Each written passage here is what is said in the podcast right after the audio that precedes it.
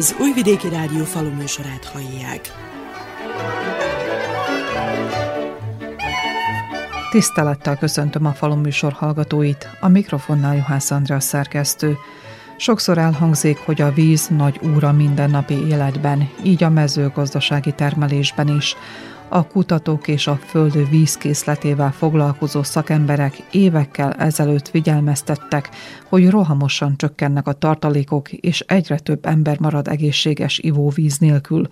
A felgyorsult iparosodásban, a különböző szennyező anyagok levegőbe, talajba és vízbe jutásában, és nem utolsó sorban az intenzív mezőgazdasági termelésben keresik az okot. De vajon van-e lehetőség a probléma megfékezésére, esetleg megállítására? Aligha. Ellenben a klímaváltozás kellős közepén a növénytermesztés és az élelmiszertermelés elképzelhetetlen öntözés nélkül. Azt jó magam is megerősítem, hogy a helyes vízgazdálkodás gyakorlatát kellene alkalmazni, és megkeresni mindazokat a módokat, amelyekkel gazdaságosan és hatékonyan lehet úgymond itatni a vegetációs időszakban a növényeket annak érdekében, hogy élelmet termeljünk a családi asztalra. Talán még nem késő olyan technológiai megoldásokhoz nyúlni, amelyekkel eredményesen a megszokottnál kisebb vízadagokkal és nem a megmaradt ivóvízkészlettel lehet öntözni. Ez nem csak a konyhakerti növényekre és a gyümölcsökre, hanem a szántóföldi növényekre is vonatkozik. Azt tapasztaljuk, hogy vidékünkön is évről évre változik a csapadék mennyiség és annak megfelelő eloszlása.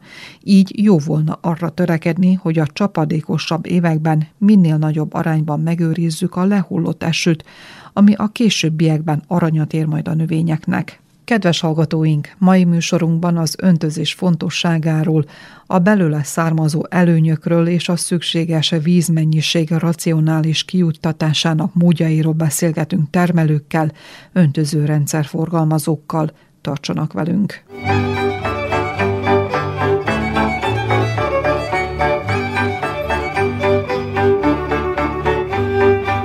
Míg 15-20 évvel ezelőtt az öntözés fogalma a konyhakerti és a fóliás zöldségnövénytermesztésben volt ismeretes, ma már az intenzív gyümölcsösök sem képzelhetők el locsoló rendszer nélkül.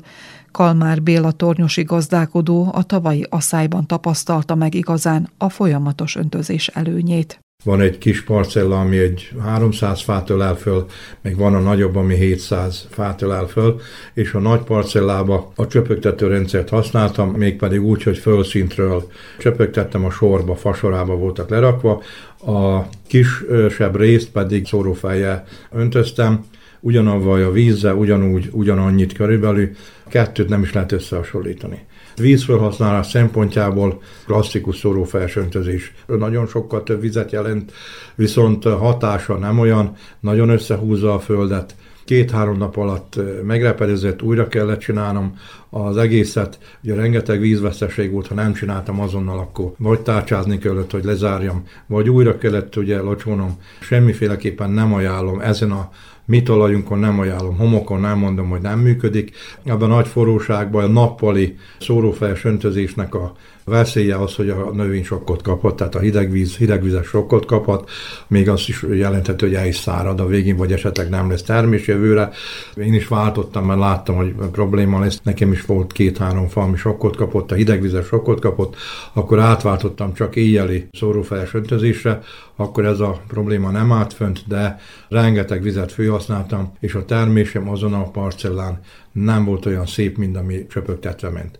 A csöpögtetés nekem tavaly 40 napig ment folyamatosan, és első osztályú áron volt. Említésre méltó, hogy a csöpögtető rendszert és az elektronikai részét, ami vezéreli a csöpögtetést, azt Kalmár Béla saját maga tervezte mi alapján csinálta a számításokat, állította össze ezt az egész rendszert? Tehát tulajdonképpen az volt a mindenek az alapja, hogy ellenőrizzük a víz kivitelt, illetve vízbevitelt ugye a gyümölcsösökre. Tehát, hogy ezt tudjuk kontrollálni, ahhoz hogy több paramétert is ellenőriznünk, tehát elsősorban nyomás, ez egy nagyon fontos paraméter, ami ugye állandó, aztán a kijuttató csöveken lévő nyílások száma, ugye, és természetesen a csövek közhossza. Ezt a három paramétert ellenőrzi a, a rendszerünk, ez szerint van beadva, és ez szerint ő be tudom adni, hogy én most akarok, mit tudom én, 100 liter vizet per fa hogy kiadjak adott idő alatt, akkor ezt be tudom állítani, hogy a 100 liter vizet fogja kiadni per fa adott idő alatt, és utána akkor leáll, illetve megkérdezi, hogy akkor tartsak egy nap szünetet, és akkor csináljam újra, vagy pedig akkor tartósan akkor majd én mondom, hogy mikor kezdje újra. Tavalyi esztendő viszont azt mutatta meg, hogy annyira forróság volt, hogy szünetet nem nagyon lehetett hagyni, Folyamatosan kellett, igaz, hogy csökkentett dózisat, 20 centis luktávolságú csövet húztam szét, azzal, mert volt, próbáltam, ami 5 centis távolságra volt, az túl sok vizet juttatott ki, tehát ott meg kellett volna állni, viszont a 20 centisel folyamatosan tudtam csöpögtetni, teljes sort végig tudtam. A nyomásos is nem volt akkora, hogy nagyon minimális különbség volt a sor meg a cső vége között. Valamennyire föl is tudott melegedni. Nálam a fóliacsövek azok nincsenek se a földbe téve, ugye fatöve azt ugye tönkretette volna, hanem a föld fölé közvetlen, de nem föl a fára, hanem le a földre. Azért, hogy a víz így azonnal a földbe kerül, tehát a kiszáradás, a párolgás is sokkal kevesebb felületre van. Képződött vizes felület a csövek mentén nem szélesebb 30-35 centitől, viszont lefelé, tavaly ezt is ellenőriztük, kiszélesedően mindegy gömb vagy kör alakba kiszélesedik, úgyhogy a gyökérzónában ideális a vízellátás és folyamatos a vízellátás. Ezt nekem a fák nagyon-nagyon meghálálták tavaly. Semmilyen hibát vagy, vagy problémát nem tapasztaltam a csöpögtető öntözésnél, viszont a szórófejesnél igen. Előzetes beszélgetésünkben szó volt arról, hogy a tavaly nyári csöpögtetés hatása még most is, koratavasszal is Igen. látszódik mindig meglátszik, tehát ahhoz, ahhoz hogy a veszők milyen fejlettek, sokkal fejlettebbek azok a veszők, ami csöpögtetve lett. A fatöve, fasorba, ott, ahol ment a csöpögtetés, ha egy kicsit az ember megpiszkálja a földet, akkor az a föld bizony nedvesebb. Azóta sok eső volt már, ugye, de ott látszik, hogy az a föld az nedvesebb, még mindig puhább, úgyhogy mindenképp mindenkinek ajánlom ezt a csöpögtetési módot. Ezen a rendszeren keresztül lehet-e a különböző tápoldatokat a gyümölcsösbe kijuttatni? Persze, hogy most a mostani ugye folyékony műtrágyák, ugye rendelkezés állnak folyékony tápok minden további nélkül, tehát nekem is van egy ilyen adagolóm, amit ugye beteszek a tápcsőbe, tehát a fővezetékre, be lehet állítani, hogy mennyit akarok, ugye mennyi vízhöz mennyi tápszert akarok adni, és kijut, és akkor nem kell külön aztán még traktorra sétálni a gyümölcsösben, meg, meg még nagyon jó ez rendszer arra is, hogy ha a baraszknak ugye van ez az apoplexiás betegség, ami fogja magát is elszárad. Erre van egy ilyen baktérium most biológiai keverék, úgymond, amit tavaly kipróbáltunk, úgy szintén, viszont ennek a használata úgy, úgy történik, hogy eső után muszáj rápermetezni a földre. A vizes földre kell permetezni, akkor általában sár van, úgyhogy elmerül a traktor, kellemetlen ezt megcsinálni, de tavaly megcsináltuk, és utána újra meg kell locsolni, vagy pedig újra kell, hogy első legyen, ez bemossa a talajba. Most tavaly volt egy olyan idő, ami ezt megcsinálta, első-első után ugye megpermeteztük, utána másnap jött egy, megint egy első, az bemosta. Nekem minden évben eddig 15-20 fám veszett el így, hogy fogta magát és elszáradt, annak ellenére, hogy minden növényvédelmet csinálok, meg betartok. Tavaly mindössze három fám veszett el így, valószínű, hogy azok már betegek voltak, vagy nem időben érkezett a segítség. Ezt is ajánlom mindenkinek, ez egy gyökérkezelés, gyökérvédelem, tulajdonképpen ez a betegség egy gyökérbetegség, elhalnak a, a hajszálgyökerek, és akkor fa kiszárad, tehát szomja hal a fa. Nagyon drága ez is, de viszont megéri, mert ha azt számolom, hogy egy fa csak 100 kg barackot ad, és megvédtem 15 fát, az már 1500 kg barack. Milyen vízzel locsol? Kult vízzel, ami 105 méteres kutam van, ugye fúrt kutam, elég nagy a vastartalma, azt ugye észrevettük már, viszont nem vettem észre semmilyen problémát a fáknál. Egyedül a szűrőm az rakodott el, a 40 nap alatt elrakodott a főszűrőm, azt kivettük, nem pótoltuk sajnos, na utána nem is sokára el is dugult a, a nagyon sok fóliacsövem is ugye ki kellett cserélni, eldugult, tehát szűrőt mindenképpen használni kell, mert ezeken a, a csöveken ezek a finom lyukak, ezek nagyon könnyen eldugulnak, de egyébként semmi gondom nem volt a vízzel, fáknak nem okozott problémát. Mindenféleképpen ugye a klímaváltozás jegyében az öntözés felé irányul a termesztés technológia egy része, hogy megőrizni a növényeket. de ugyanakkor a vízgazdálkodásra is figyelmet kell szentelni. Az új technológiák és az új rendszerek ezt alátámasztják. Igen, ez a bizonyíték annak, hogy a mai két hektáros területen kiszámoltam, kevesebb vizet használtam el, és sokkal nagyobb hatásfokkal, mint a kisebb területen, ahol ugye szórófejeztem. A mikroszórófejekkel ugye az a probléma nyáron, hogyha azt ugye valamilyen magasságba fő kell emelni a földtől, ott már a levegőben nagyon sok víz el fog párologni. Nagyon nagy a vízveszteség ott is, nem gazdaságos. És nem mindegy az, hogy ugye nagyon sok kút kiszáradt a nyáron, vagy volt olyan, akinek lejjebb kellett tenni a pumpát, hogy elérje a vizet. Nálam ez a probléma nem volt, mert igaz, hogy folyamatos vízkivétel oda nem teljes kapacitásra kellett, hogy dolgozzon a szivattyú, hanem, hanem csak olyan 80-90 százalékos kapacitással ment. Ugye ezt is figyeli a számítógép. Állandó nyomást tart, annyit húz utána mindig, amennyit elhasználunk. Kútnak van ideje valamennyit regenerálódni, nem folyamatosan 100%-kal veszem ki, és nekem nem volt problémám, tehát nem fogyott el a vizem. Ellenőriztük is, a vízszintesésem nem volt több, mint 10 méter. Nekem 36 méter mélyen van lent a szivattyúm, 10 méter esésem volt, a, úgyhogy még 20 méter, 20, több mint 20 méter vizem volt a pumpa fölött. thank you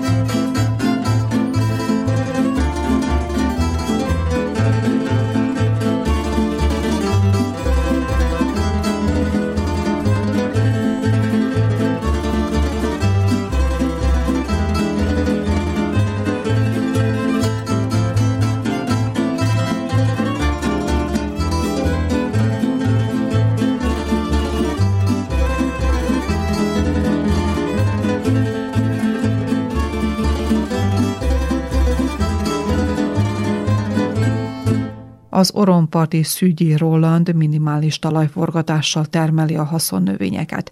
Ez a gazdálkodási mód a talaj víz megtartására és az alkalmazott öntözésre is nagy hatással van. Mivel másodvetéseket is termesztünk, tehát azt, azt víz nélkül pláne a 22-es évben abszolút nem is lehetett volna kivitelezni. A kukoricán kívül sok ipari növényt termesztünk, ami szintén igényli a vizet. Egy-két hét a szájos időszak akár tönkre is tudja tenni a termést, ha nem tudunk vizet nyújtani nekik. Azért azt elmondható, hogy egy két-három héttel tovább tudja a kultúrnövény víz nélkül, mindegy szántott területen, tehát sokszor van az, hogy a szántott területeket már rég öntözni kell, a minimál műveltek még szépen tudják tartani magukat, csak akkor öntözünk és csak annyit pótolunk, amennyit muszáj, mivel az öntözéssel is tudunk kárt csinálni nem csak előnyt korbácsolni belőle. Egyértelműen a talajtömörödést, valamint a tápanyag kimosódást is, ha bár ilyen aszályos évben az nem igazán volt probléma sajnos, mivel elég volt meggyőzni vízzel, ebben melegben nem, hogy túlmossuk a talajt. A minimál művelés, tehát az a 3-5 centi, amit bolygatunk, nagyon figyelni kell arra, hogy ne legyen a talaj túl nedves, vagy ne okozzunk kárt a túl sok vízzel, valamint a, azután lévő betakarításoknál, vagy bármi műveletnél, hogy ne tapossuk túl a talajt, mert az több évig aztán átrány tud okozni nekünk, vagy később bele kell nyúlnunk, hogy korrigáljuk a tömörödést, amit pedig nem szeretnénk, hogy a, az eddigi felépített talajt, szelvényt komolyabban bolygassuk. Miért döntött a vízágyúval történő öntözés mellett? Az újabb technológiájú öntözőrendszerek nem fordultak meg a gondolatában? Szintén lehet mondani azt, hogy ami, ami előny, az hátrány is. Egyik az, hogy ez a rendszerünk van, a másik pedig az, hogy nem szeretnénk a, az ivóvizet pazarolni, tehát a, nekünk a tiszai víz van biztosítva, amit tudunk használni, tehát álló vizet használunk. A modern öntöző rendszerek, tehát föld alatti csöpögtető rendszerek és hasonlóak, azok mind kútvízzel, tehát ivóvíz pazarlással tudnak csak működni. Szeretnénk a talajainkat is, és az ivóvízünket is minél tovább megőrizni a gyerekeinknek, a jövőnek.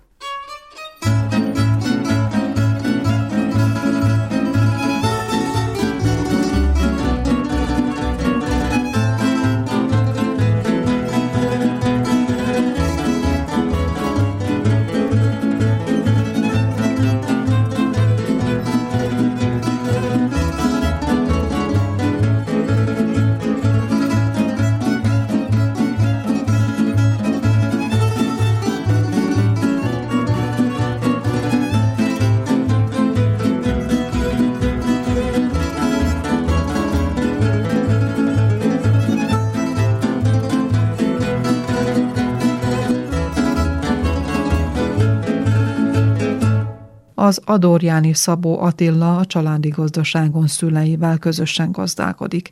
Elmondása alapján a fűszerpaprika termelés egyik alapföltétele a folyamatos vízkijuttatás.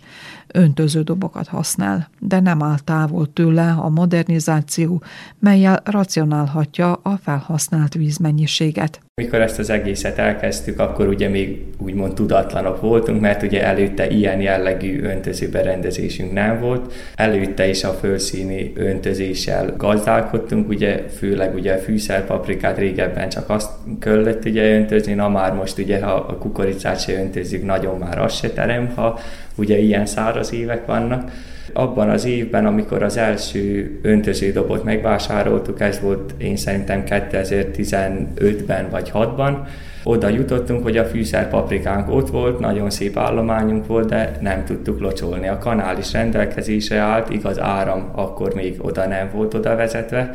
Muszáj volt az öntöződob mellé még egy motoros pumpát is ugye beszerezni. Úgy az öntöződobot, úgy a pumpát itt az agrotékben vásároltuk meg gépnek a munkába helyezésekor ugye a cégnek a zarra megfelelő ugye szakember ugye kijött, ők munkába helyezték, elmagyarázták miként, hogyan működik ez az egész, mert ugye hát fogalmunk még nem volt róla láttuk, hogy ez a rendszer ez működik, meg, meg igen jó. Utána így éveken köröztül, ugye most már oda jutottunk, hogy négy öntöző dobbal rendelkezünk, ami közül, a négy közül az egyik mobiltelefonos applikációval felszerelt. Kövessük a trendeket, és akkor ezért vásároltuk most a legutóbbi öntöződobot ezzel a mobilos vezényléssel vásároltuk meg, és ha jól tudom, a környékünkben még nem olyan nagyon elterjedt ez a, ez a rendszer. Sok tapasztalat tapasztalatunk még nekünk sincs, de reméljük, hogy majd az elkövetkező évben majd jó tapasztalatokat tudunk szerezni ezzel kapcsolatban. Mindenféleképpen a felszíni locsolás öntözés mellett tartanak ki. A felszín alatti locsolás az nem jöhet számításba az önök parcelláin? De igen, számításba jöhet, és éppen, hogy a családi gazdaságunkban most már mindig egyre többet beszélünk, hogy jó lenne, jó lenne, de most már úgy gondolom, hogy ez az évben meg fogunk próbálkozni egy bizonyos parcellának a felszerelésével, ezzel az alsó öntözéssel. Mindegyik öntözésnek van hátránya, például a fölszíni öntözésnek ugye nyáron nagy melegbe locsolni lehet, mikroklímát tudunk teremteni, de hogy valójában az a mikroklíma, amit mi akkor teremtünk, hogy ére annyit, mint amennyi vizet mi ott elveszítünk, mert ugye nyáron melegbe talán mondhatni, hogy 60-70 százaléka is simán elpárolókat annak, ha kijuttatott vízmennyiségnek, amit ugye kijuttatunk. Ezért nyáron, amikor öntözünk, ha csak tudunk, este felé indítjuk meg az öntöződobokat, és egészen reggelig, hát nem reggelig, délelőtt folyamáig ugye azok mennek, ameddig ugye nem melegszik föl az idő is, hogy ideje is legyen annak a víznek lehúzódni. A fölszíni locsolás mikroklíma szempontjából jobb, kisebb parcellákon is talán jobb, mert ugye az alsó öntözés is úgy jó, hogyha nagyobb parcellákon alkalmazni, de viszont az alsó öntözés talán, mivel, mivel ugye tapasztalatunk még nincs e felül, de gazdaságosabb is az az öntözés. Vízgazdálkodás szempontjából is sokkal kevesebb víz fogy, és az a víz oda jut, ahova valójában annak kell, hogy jusson. Fontos ügyelni a helyes vízgazdálkodásra? Fontos, mert ugye mikor ilyen száraz az év, főleg ilyenkor van baj. Itt elsősorban tudatunk szerint nincs másról szó, csak az emberek rossz indulatáról, ami a fölszíni öntözést illeti. Ennek az a hátulütője, hogy ezt az emberek látják, mikor mi locsolunk. Mindig ezt beszéljük a családban, hogy az alsó öntözés az azért jó, mert mi megnyomjuk a gombot, a pumpa megindul, a víz az megy a föld alatt, de senki nem fogja látni. Mi a faluban hároman öntözünk, azok közül a, a háromunk közül az egyik az csak nagyon kis mértékben, de ketten intenzíven, és ugye ott is már jelentkezett ez a probléma, de valójában ugye másik térségekben, ahol gyümölcsösek vannak, minden földbe kút van, több millió köbméter vizet elhasználnak, és ugye csak ott az a jó, hogy mindenki öntöz, és vannak páran, akik nem öntöznek nálunk, meg vagyunk páran, akik öntözünk, és senki más nem öntöz, és ugye, hogy mi ellocsoljuk a zivóvizet, de valójában úgy gondoljuk, hogy amit mi elhasználunk, ha csak mindenki annyit használna-e, és ugye ezek a nagy vállalatok, amik a környéken vannak, töredékét használjuk mi annak az ivóvíznek, ami valójában ivóvíz, és de hát az emberek azok ilyenek. Ön, mint fiatal gazda, hogyan látja a jövő mezőgazdaságát? Mennyire szükséges a digitalizáció, a precíz gazdálkodás, a precíz termelés és a precíz öntözés?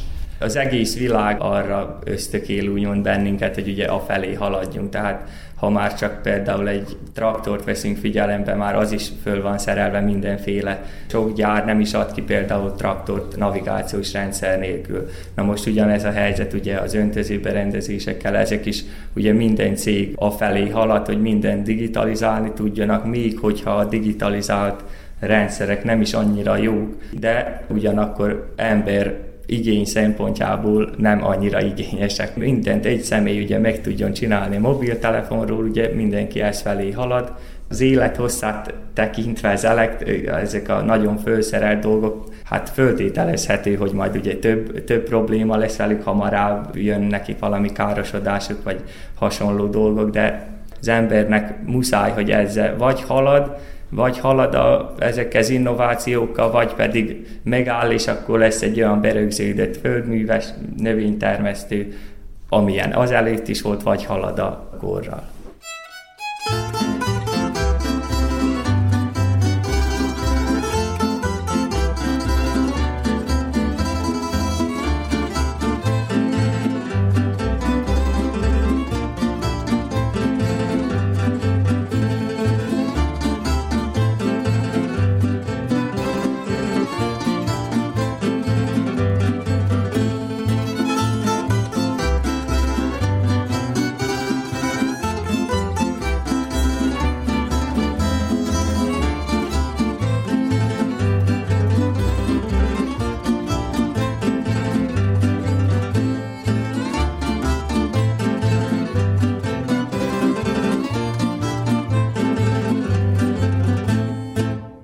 Az Oromhegyesi Agrotek vállalat élen jár a mezőgép kínálatban, így az öntöző berendezések kínálatában is. Bálint István értékesítési munkatárs a különböző berendezésekről beszél. Mindenképp azt szoktuk figyelembe venni, hogy milyen adottságai vannak az adott területnek, illetve hol van vízforrás. Ugye nyilván az öntözés alapfeltétel az, hogy minél költséghatékonyabb módon tudjunk vízhez jutni. A vízforrás az lehet útból, vagy pedig kanálisokból, illetve egyéb felszíni vizekből. Hogyha adott a vízforrás, akkor annak függvényében dolgozzuk ki az öntözési tervet, illetve azokat a megoldási javaslatokat, amelyik, amelyeket cégünk tud kínálni. A felszíni öntözésnél szóba jöhetnek akár az öntöződobos öntözések, az öntöződobok ágyúval vagy pedig esőszányal történő felszerelése, attól függően, hogy milyen kultúrákat, illetve mekkora területet, milyen körülmények közt szeretnénk belocsolni. Itt is különbséget tudunk tenni az öntözés minőségében. Nyilván, hogyha esőszárnyakról beszélünk, akkor nem veri le úgy a talajt, illetve a szélviszonyoknak is jobban ellenáll az esőszárnynak a, a munkaszélessége, mivel az ágyúval történő öntözésnél előfordulhat az, hogyha fúj a szél, hogy egyik oldalról mondjuk például 50 métert locsolunk, a másik oldalról pedig csak 20-at, mivel a szél az elfújja ugye a vízsugarát. Ez az esőszárny esetében nem jelentkezik, illetve az esőszárnyat fel tudjuk még szerelni különböző kocsikkal is, amelyik a stabilitást biztosítják, illetve ezek a kocsik lehetnek még emelhető kivitelben is, amelyek akár a kukoricá öntözésére is alkalmasak. Na most az öntöződobokon kívül felszíni vízforrásból történő öntözésnél beszélhetünk még akár föld alatti csöpögtető rendszerekről is, hogyha ilyen jellegű öntözést próbálunk felszíni vízforrásból kialakítani, akkor nagyon fontos a szűrők minőségéről, illetve a szűrőknek a technikai kivitelezéséről beszélnünk, mivel lényegében ebben az esetben a maga a, a lelke az egész rendszernek az a szűrő rendszer, mivel a felszíni vízforrásból történő öntözés esetében előfordulhatnak különböző szennyeződések a vízben, ezeket célszerű megszűrni, későbbiekben ne tudjon problémát okozni a föld alatti öntözőrendszerünknél. Valamint, hogyha felszíni vízforrásról beszélünk, még akkor kiemelném a nagyobb parcellákra a centár, piot, illetve a lineár rendszereinket. Egyszerűbb használni őket, de mondom a hátrányuk az az, hogy csak nagyobb parcelláknál lehet őket költséghatékonyan kivitelezni. A felszíni vízforrás mellett még ugye említettük, hogy a kútból történő locsolás esetében itt is lényegében ez a három forma visszaköszön. A kútból történő locsolásnál általában árammal történik a locsolás, hogyha nincs a parcellán áram, akkor kínálunk különböző áramfejlesztőket a gazdáknak, attól függően, hogy mekkora parcella területe, milyen vízigénye van annak az öntözési formának, amiket, amit használunk. Valójában teljes technológiát, öntözés technológiát kínálnak a vásárlóknak? Kút felszerelésétől, búvárpupától kezdve teljes öntözési technológiát tudunk biztosítani, illetve tanácsadást a vevőnek. A föld alatti öntözés esetében még kiszoktunk arra is térni, hogy növénynek a kipárolgása mennyi, és mennyi vizet kellene utána pótolni ahhoz, hogy tudja folytatni a vegetációját, és ne érje úgymond sok hatása a növényt az elmúlt évek éghajlati viszontagságainak változása közepette már nem kérdés, hogy gazdasági megfontolásból szükséges az öntözés, a. Viszont amikor hatékonyságról van szó, akkor mit javasol a szakember? Mely öntözési mód a leghatékonyabb? Legyen szó akár szántóföldi növénytermesztésről, vagy pedig szabadföldi zöldségnövénytermesztésről, vagy esetleg gyümölcstermesztésről. Öntözni mindig jobb, mint nem öntözni, úgyhogy elsősorban elsősorban az adottságokat vesszük figyelembe. Nyilván, hogyha választani kellene a különböző öntözési technológiák közül, akkor a leggazdaságosabb, illetve legköltséghatékonyabb, legkevesebb vizet igénylő rendszer az a föld alatti csöpögtető rendszer, annál is inkább, mert itt közvetlen a gyökézethez juttatjuk le a vizet, illetve akár a tápanyagokat is ebből kifolyólag nem jelentkezik a, a kipárolgás effektus, ami, amivel ugye nagyon sok vizet veszítünk, amikor föld felszíni locsolásról beszélünk, valamint az ilyen rendszereknek az előnye még az is, hogy a talajnak a tömörödöttsége sem jelentkezik. Hogyha többször belocsolunk egy parcellát például fölülről, annak nyilván kicsit keményebb lesz a felszíne, mivel az ágyú le tudja, le tudja nyomni ezt a talajt. Hogyha például kisebb parcelláról beszélünk, vagy pedig olyan vízforrásból, felszíni vízforrásból akarunk kisebb parcellát locsolni, vagy pedig több parcellát szeretnénk egy eszközzel locsolni, akkor nyilván a föld alatti öntözési rendszer az nem kivitelezhető, ebben az esetben mivel ez nem mobil.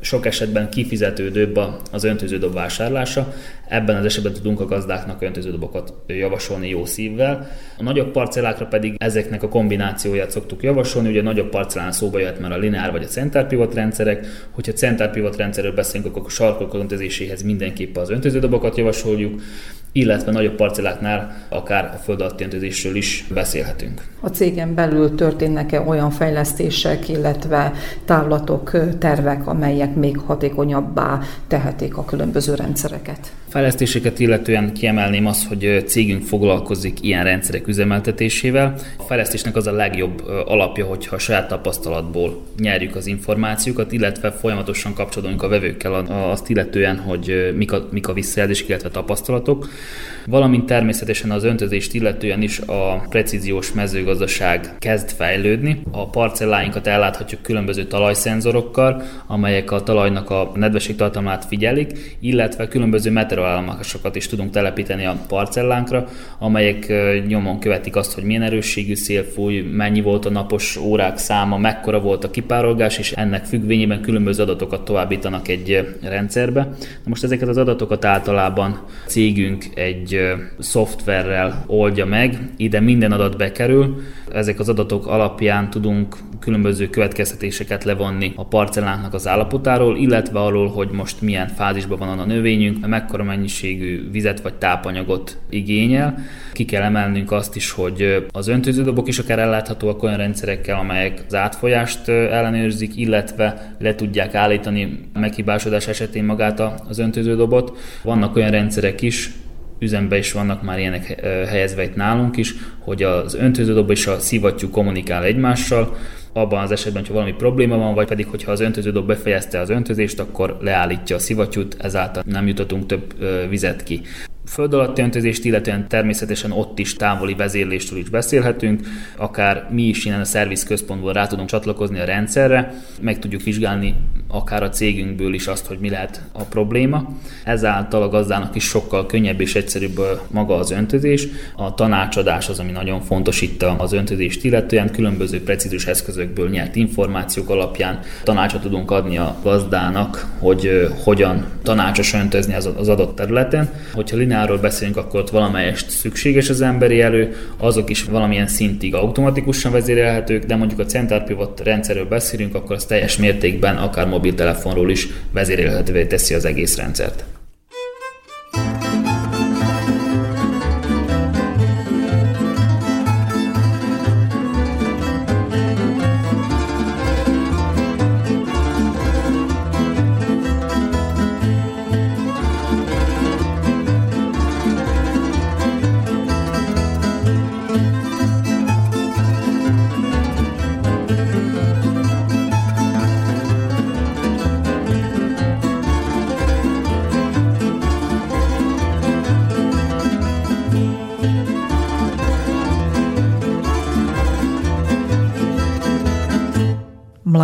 Borgyoski gazda már 40 évvel ezelőtt felismerte az öntözéssel járó előnyöket és sikereket.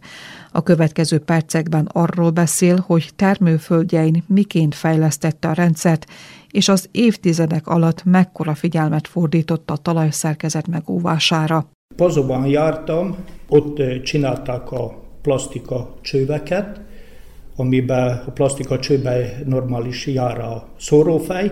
Én azt megláttam, és akkor én úgy gondoltam, hogy veszek 20 szálat, és próbálok öntözni egy holdat, egy hol cukorrépát. Nekem az megtetszett, utána vásároltam még 50 szálat, és öntöztem négy holdas darabot. 90-es évek elején változtattunk rajta, találtunk egy kis tifont, 180 méter hosszú volt, 63-as csővel, kis ágyúval, abba kezdtünk öntözni. Utána Magyarországról hoztuk be a 280 méter hosszú csettifonokat, fi 75-ösöket, abban már egészen könnyebb volt locsolni, kettő tifont össze tudtam kötni, és végig érte nekem a leghosszabb fődemet hogy nem kellett a közepéig bevinni a, a szállítócsővet, hanem a két tifont tudtam összekötni, és úgy tudtam locsolni. Mindenféleképpen az öntözéses technológia határozta meg a gazdálkodását, a vetésszerkezetet, a vetésforgót. Mégis milyen plusz eredményeket ért el az öntözéssel? Hát az eredmény az nagy volt, vagy, vagy nagy volt a különbség. Még abban a 90-es évek elején még nem lehetett annyira észrevenni a locsolásnak az eredményét, mint most az elmúlt 4-5 évben. De beszéljünk a tavalyi évről, hogy, hogy milyen száraz volt, de viszont az előtt is abban 96-7-8-ban 20-30 százalékkal nagyobb termést lehetett hozni az öntözéssel a gazdatársak nem tekintették önt csodabogárnak, amikor már a 80-as évek vége felé elkezdte a locsolást, az öntözést?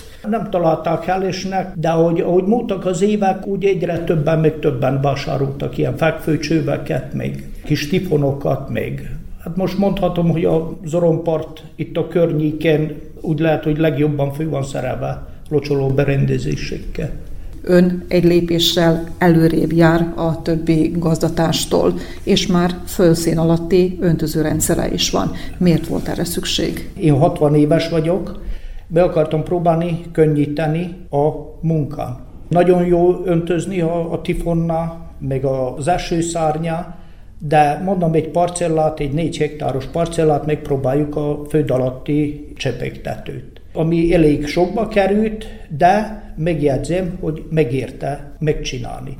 Nincs vele munka, nem kell odahúzni a tifont, nem kell, nem kell félni, hogy valaki leveszi az ágyumat, vagy hogy elvágja a tifonomat, megnyomtam a gombot, és megy a locsoló. Egyetlen egy gond, ami, ami van a föld alatti csepegtetővel, azok a, a rákcsálók szoktak csinálni kárt. Mondhatom azt, hogy megoldottam, azon a négy hektáros darabon egy 50-60 darab karókat szoktam letenni, és a, a madarak járják a, a földemet, a, a ragadozó madarak, a vércse, a sas, és mondhatom, hogy karba tartsák, nem mondom, hogy nincs rágás, de minimális, hogy 5-6-10 rágás esetleg évente, ha van össze tudja hasonlítani a költségeket a vízágyús és a felszín alatti öntözés között? Különbség van, sokkal gazdaságosabb a, a föld alatti csepegtető, kevesebb a, víz vesztesség,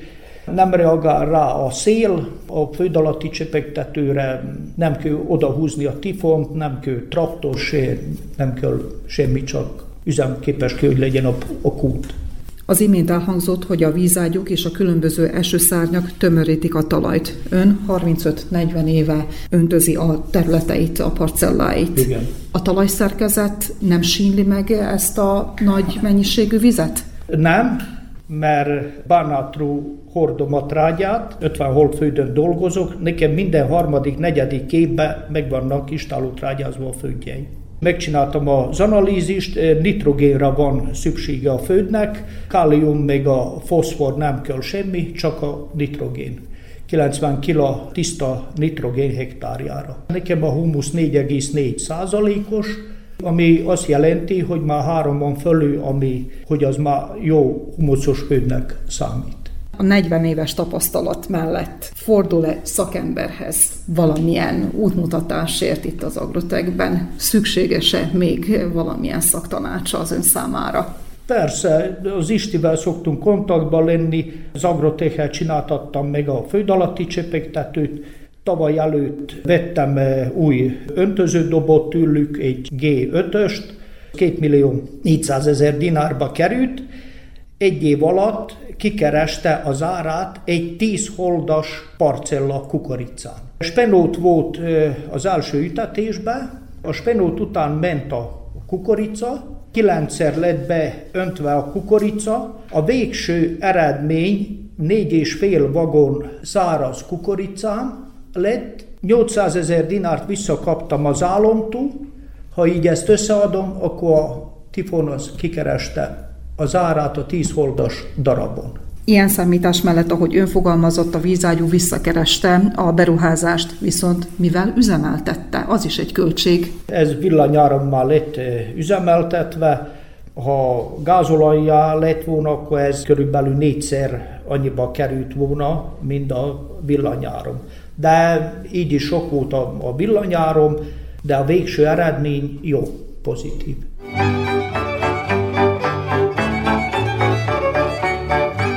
A digitalizáció, az okos és a precíziós technológia az öntözést, a locsolást sem kerülheti el. Az olaszországi hidrofólia vállalat berendezései már nem csak számítógép vezérlésűek, hanem akár okos telefonról is kezelhetők. Bata Botont, közép-európai területi képviselő részletezi a témát. Szerbiába az utóbbi időkben láttunk egy precíziós mezőgazdaság felé elkacsingató növekedést, váltást, és ez ugyanúgy a öntözésbe is visszaköszön. A földet öntözésnél pivotnál is egyre jobban látszik az, hogy automatizált mobil alkalmazással használható rendszerek vannak, megsegítik a felhasználóját és az egésznek a rendszernek a működtetését is. Amit tudni kell a csévélődobos öntöző doboknál, amiket legfőképpen a mi gyárunk gyárt, az, hogy itt is egyre jobban elterjedtek a kényelmi funkciók, mint ahogy az előbb említettem. Ez alatt értem, hogy hidraulikus forgatással, talpalással, egyre nagyobb gépek, minél nagyobb területet öntözzünk egy géppel, ne inkább több kicsivel ugyanazt a területet.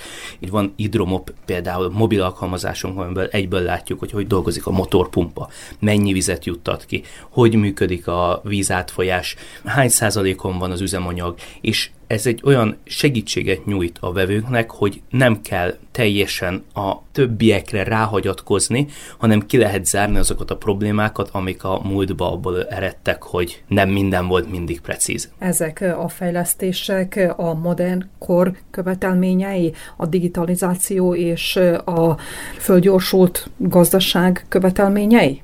Azt lehet látni, hogy a szerbiai helyzet kicsikét le van maradva, úgy mondva, a Magyarországhoz, vagy még Magyarország is le van maradva az osztrákhoz, de az osztrák meg le van maradva ugyanúgy a némethez, franciához, hollandhoz, mert azok az országok vannak legelőrébb. Lépést próbálunk tartani, egyre jobban elterjednek, vannak ebbe is olyan lehetőségek, amik nem teljesen indokoltak, de a nagyobb gépeknél, ami egyre jobban idézem magamat, elterjedtek, ezeknél már tényleg egy olyan kényelmi funkció, amit mindenféleképpen választanánk. Az elmondottakon kívül milyen hatékonysággal bírnak ezek a gépek, az öntöződobok, illetve a vízágyúk? A múltban is úgy volt, hogy az öntöződobok voltak a legjobb megoldások azért, mert mobilosak. Oda húzzuk, oda visszük, ahol van víz, gerincvezetékkel elbírjuk juttatni több száz méterre, akár vannak olyan rendszerek, ahol kilométerekre is a vizet, és ezáltal egy olyan efikus módja van az öntözésnek, amit a többiek nem tudnak biztosítani. Értelemszerűen hogyha nézzük a föld alatti öntözést, a sokkal kevesebb vízveszteséggel jár, a pivot az egy sokkal efikusabb megoldás, de a kettőnek a hátrányát az a csévélődobos öntözés egyesíti, és a mobilitást ad, ami sokkal jobban meg lehet oldani. Az utóbbi időben azt látjuk, hogy jobban elterjednek egyre az öntöző konzolok, az esőztető szárnyak. Kevesebb vizet juttat ki, azért mert kevesebb nyomás kell neki, ugyanazt a területet megöntözi, még talán egyszer-kétszer jobban is, de mivel kevesebb víz, illetve nyomással kell, a motorpumpának kevesebb fordulaton kell menni, itt egyből egy 1-2 literes spórolással tudunk beszélni, és az már a kockás papíron is meg fog látszódni. És amikor a vízgazdálkodásról, a hatékony vízgazdálkodásról van szó, akkor a fejlesztések milyen irányban haladnak, hiszen egyre többet beszélnek a szakemberek is arról, hogy minimumon van a föld vízkészlete. Ez eléggé jelentős probléma, főleg ahogy láttuk a tavalyi évet, hogy sarkallatos időjárás volt. Muszáj volt megfogni azt a maradékvizet is, ami van.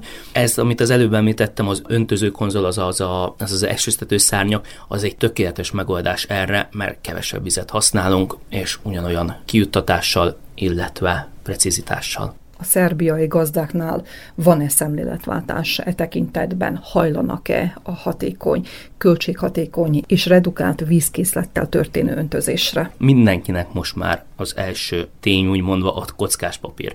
Ezt megnézhetjük ugyanúgy a traktoroknál és ugyanúgy a többi eszköznél, ami hatékony, az elsőbséget élvez. Amelyikkel efikusabban tudunk öntözni, és kevesebb például a motorszivattyú kevesebb fordulat, amit említettem, kevesebb fordulaton jerezel, kevesebbet fog fogyasztani, az lépés előnybe lesz. És muszáj ezt néznünk, mert az utóbbi időkben tényleg mindenre oda kell figyelni, hogy profit alapú gazdálkodást tudjunk kivitelezni.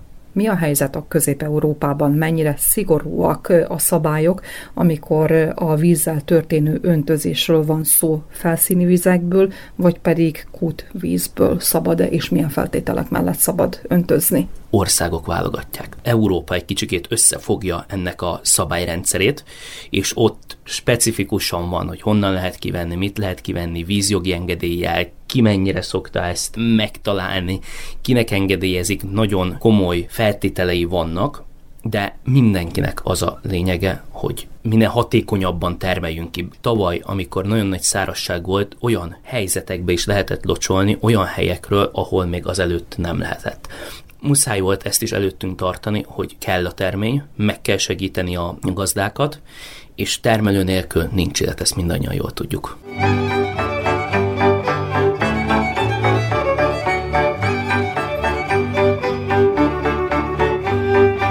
Zárószóként Gallus László agrárkommentárja következik.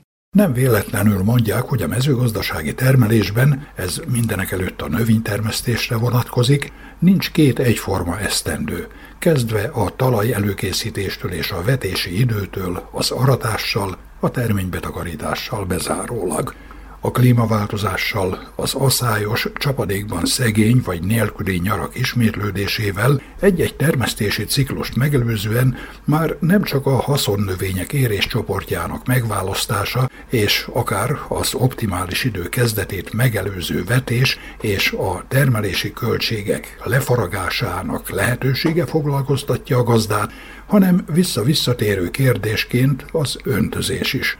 Pontosabban öntözni vagy nem öntözni. Alig 25-30 éve az öntözés még biztonságossá tette a növénytermesztést. hozamnövelő hatásához sem fért kétség, és különböző számítások történtek, hogy a zöldségnövények öntözése mellett melyik szántóföldi haszonnövény hálálja meg leginkább a vizet, megnövekedett terméshozamával semlegesíti a pluszköltséget. Azonban a forró nyarak ismétlődésével Gondoljunk csak 2000-re, 2012-re, 2019-re vagy 2022-re, a rekkenő hőség következtében már az öntözés sem pótolta a légköri csapadék és az így kialakult mikroklíma hiányát, nem szavatolta az eredményes növénytermesztést. Mivel energiaigényes és költséges agrotechnikai műveletről van szó, az energiaforrás megválasztása szintén nem mellékes. Így nem véletlen, hogy az öntözéses gazdálkodásban már gyakorlattal rendelkező gazdaságok a villanyáram mellett a megújuló energiaforrásokkal működtetik az öntöző berendezéseket. A FAO adatai szerint világviszonylatban több mint 324 millió hektár az öntözhető mezőgazdasági terület, ami valamivel több mint 20%-a a művelésbe von termőföldeknek. Európában mintegy 15 millió hektáron üzemelnek öntözőberendezések, és ebben Görögország jár elől több mint 1 millió hektárral, míg a németországi farmerek 372 ezer hektáron hasznosítják a vizet. A köztársasági statisztikai hivatal adatai szerint Szerbiában alig 53 ezer hektárt öntöznek, bár ennek a vízhálózat alapján több mint tízszeresére van lehetőség. Lényegében ezért is tervezték a Dunatisza-Duna vízrendszert, illetve csatorna hálózatot, ami a törökbecsei vízlépcső elkészültével és 1977-ben történt átadásával nem csak a lecsapolást, hanem 550 ezer hektár termőföld öntözését is lehetővé tette, de, mint látjuk, a merész tervek több mint négy évtized múltán is csak részben valósultak meg – arról nem is szólva, hogy a csatornák karbantartásának elmaradása csak hátráltatta a víz hasznosítását, de a víz minősége sem kifogástalan minden esetben, és ez nem csak a csatornákra vonatkozik, hanem folyóink egy részére is. Szükségtelen laboratóriumi vizsgálattal megállapítani a víz minőségét, azt az ismétlődő halpusztulás elemzések nélkül is kimutatja. Vitathatatlan, hogy a növénytermesztés, beleértve a gyümölcstermesztést is, öntözés nélkül kockázatos. De az elgondolkodtató, hogy miközben apad a világ ivóvízkészlete, se szeri, se száma az öntözésre szolgáló furt kutaknak, tájainkon még a folyók, csatornák mentén is. Megsüvegelendő, hogy pályázatok útján a szaktárca meg a tartományi mezőgazdasági titkárság is támogatja az öntözőberendezések kedvezményesen történő vásárlását, az öntözéses gazdálkodás terjesztését, de a támogatásban a folyókból, illetve a csatornákból történő öntözést kellene előtérbe helyezni.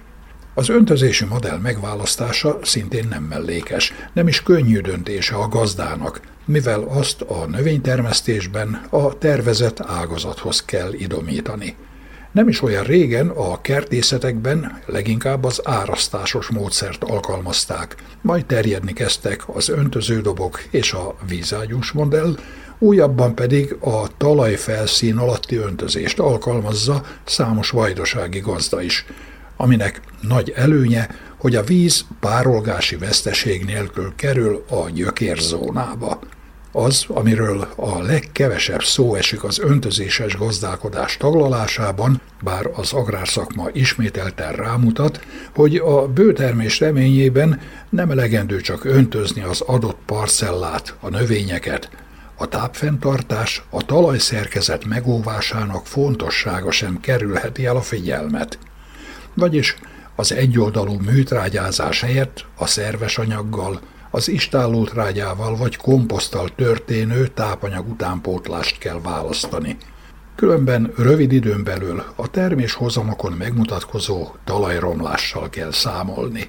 Éppen ezért a növénytermesztést benne az öntözéses gazdálkodással és az állattenyésztést egészként kellene szemlélni. De ahhoz, hogy ez a modell eredményesen működjön, nem elegendő a gazdák igyekezete. És hogy ez így van, bizonyíték rá az állattenyésztés folyamatos hanyatlása.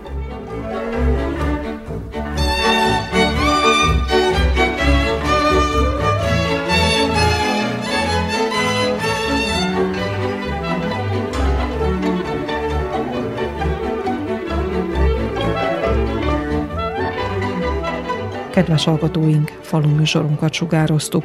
A munkatársak és Alexander Szívcs hangfelvevő nevében elköszön önöktől a szerkesztő Juhász Andrea.